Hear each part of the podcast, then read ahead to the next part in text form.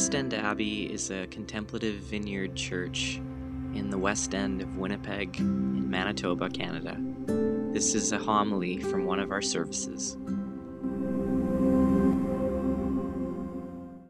As I was contemplating Advent this week and the mystery of it, I thought on um, how one of the, the activities that I entered in in my 20s was taking a lot of road trips. And some people don't like road trips, but I actually like traveling in the car for long distances. And I learned that sometimes um, people have different opinions about the way they like to travel in a road trip. I am one of the people that like to stop at different places and take time and go slow and have rest stops. And I learned that some of my friends who were with me are the opposite. They like to just get to their destination and stop as at least as possible. And neither of those things are wrong. But but as I took my last few trips, I learned to love the balance of both those friends. My roadie friends would come and pick me up at my house super early in the morning. And we would drive, we would listen to everyone's favorite songs, and we would even get frustrated and annoyed at each other as we spent multiple hours in a squishy vehicle together. We also would sleep, talk, and sometimes random, randomly stop at neat little places along the way that were more memorable, memorable for us than the actual destination where we were going.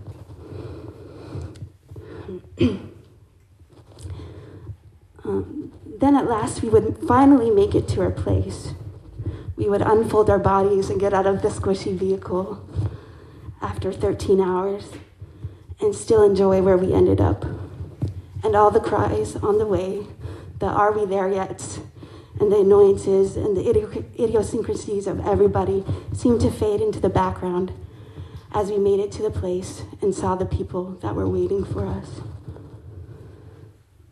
Advent, as Suhail mentioned, is a season that holds for us the remembering of the three comings of Christ in celebration, intention. And this particular Sunday is Advent Sunday, and it looks on the third coming of Christ when he will come, when he will return in power and glory. We wait for a God who meets us in all these three ways. He came as the baby in a manger. He came in the flesh to dwell among us when he lived on earth. And by his Spirit, in the here now, he comes to be with us. And finally, will be coming in a day in the future when we will see him at last, the one who keeps his promise, the one who we have hoped and longed for. Our gospel passage this morning are the words of Jesus to his disciples and his people as they wait for his final coming. And if I'm really honest with you, as I sat with this passage this week, I was kind of nervous about it. Some of the the return passages and the apocalyptic passages kind of make me squirm a little bit because there are things that aren't always clear. Um, but it seems that Jesus wanted to tell us these things so it would be clear. Jesus likes to to not be a man that that springs things on us, but lets us see things really as they are.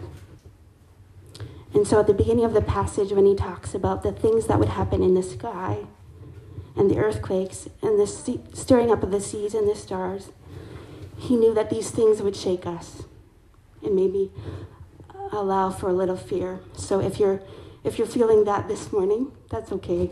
Um, be with be with that.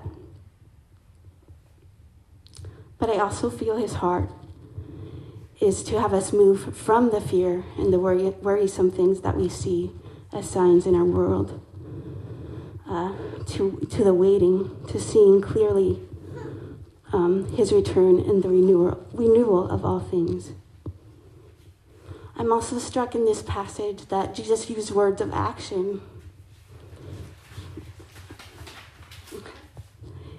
He called us to see, to watch, to lift up our head, to be alert. It wasn't just like a passive waiting and longing that we're called to, but we're supposed to be awake and, and alert even as we wait. As we hope to see him, he invites us to see the signs of our world, the things that make us groan, the painful things, um, and not stick our head in the sand as if we have this fatalistic attitude of, well, it's just to all end and that's the way that it's going to be. Jesus invited us to more than that. He invites us to have a gaze of hope as we see the signs of his coming. This was all part of who he is. He wanted us to see that he was the person of hope. As I sat with this passage this week, um, it was really real to me because I sat in many conversations where people were experiencing, real pain and were hitting points of, of death in their life. Not to mention all the, the news stories that we hear of floods and earthquakes and the damage that that does.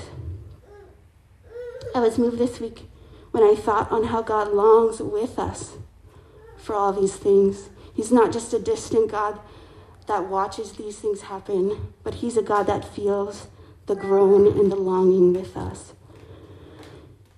He longs with us for all things to be made well when we face death, when we face destruction, or when we sense the groaning of creation. In the book of Romans, chapter 8, the Apostle Paul reminds us that this groaning of creation is in sync with the groaning of the Spirit in us. As we feel our longing for God and worry or even anger for all the things that we see that we just want to be made right, so even we have a personal Spirit of God who cries with us too. Pain, trials, and suffering in our bodies. Those things are real, and we can't turn away from it, we can't ignore it. In this real place, we feel the groan or longing. This is the place where God is. This is the, the place where God shows up. So when our bodies ache, and when death feels close, when our world seems like it's going crazy, and when our relationships unravel and seem um, upended or just frazzled, we have a God who is there with us, giving us hope. He's the God of hope. But as this Sunday is the on the return of Christ, the final return, I also felt a challenge to to think about why do I actually believe this? Like, is this going to happen? Is God actually going to return and make all things right? And I think it's important for us to, to ask those questions. How do we know that God will come again and be the King who will come in power and glory? We have a, a history as Christians of knowing a God who is faithful to what he says, He's faithful to his promise. He's not like humans who make promises and then just break them, but he says what he means and does what he says. Also, scripture tells us of moments where throughout history, people who love God had been longing for him. We learn of the Israelites in scripture who were longing for their Messiah to be born. We also learn of angels in the nativity scene giving messages to shepherds, carpenters, and women that he would come. And he did. Christians down through the ages who know that they have a God also that didn't just come as a little baby in Bethlehem, but we have a God who meets us in the here and the now. A God who draws close, who talks to us as a friend, and shows up in our world in the faces of the people around us. In the moments of quiet prayer, in great wonders and signs and healings, in setting captives free and resurrecting dead things. That gets me excited. We, as Christians in God's kingdom, find strength and comfort now as we trust the promises given of Christ's final coming. There's this scene that the prophet Isaiah wrote that I love that talks about the final coming of Christ. It's from Isaiah chapter 25, verses 6 and 9, and it says, On this mountain, the Lord of hosts will prepare for all peoples a banquet of rich food, a banquet of fine wines, of food rich and juicy, of fine strained wines. On this day, he will remove the mourning veil, covering all peoples, and the shroud enwrapping all nations. He will destroy death forever. The Lord will wipe away the tears from every cheek. He will take away his people's shame everywhere on earth. For the Lord has said so. That day it will be said, See, this is our God, in whom we have hoped for salvation. The Lord is the one in whom we have hoped. We exalt and rejoice that he has saved us. So, knowing that we have this God of hope who will come, what does this mean for us today as we sit here in our little community? I sense God uh, saying to us to not cover our face, to not be the people who won't see, to be the people that will be awake to see the signs of the times. I also sense a second um, invitation to see again afresh the God who is true hope, who is the true hope.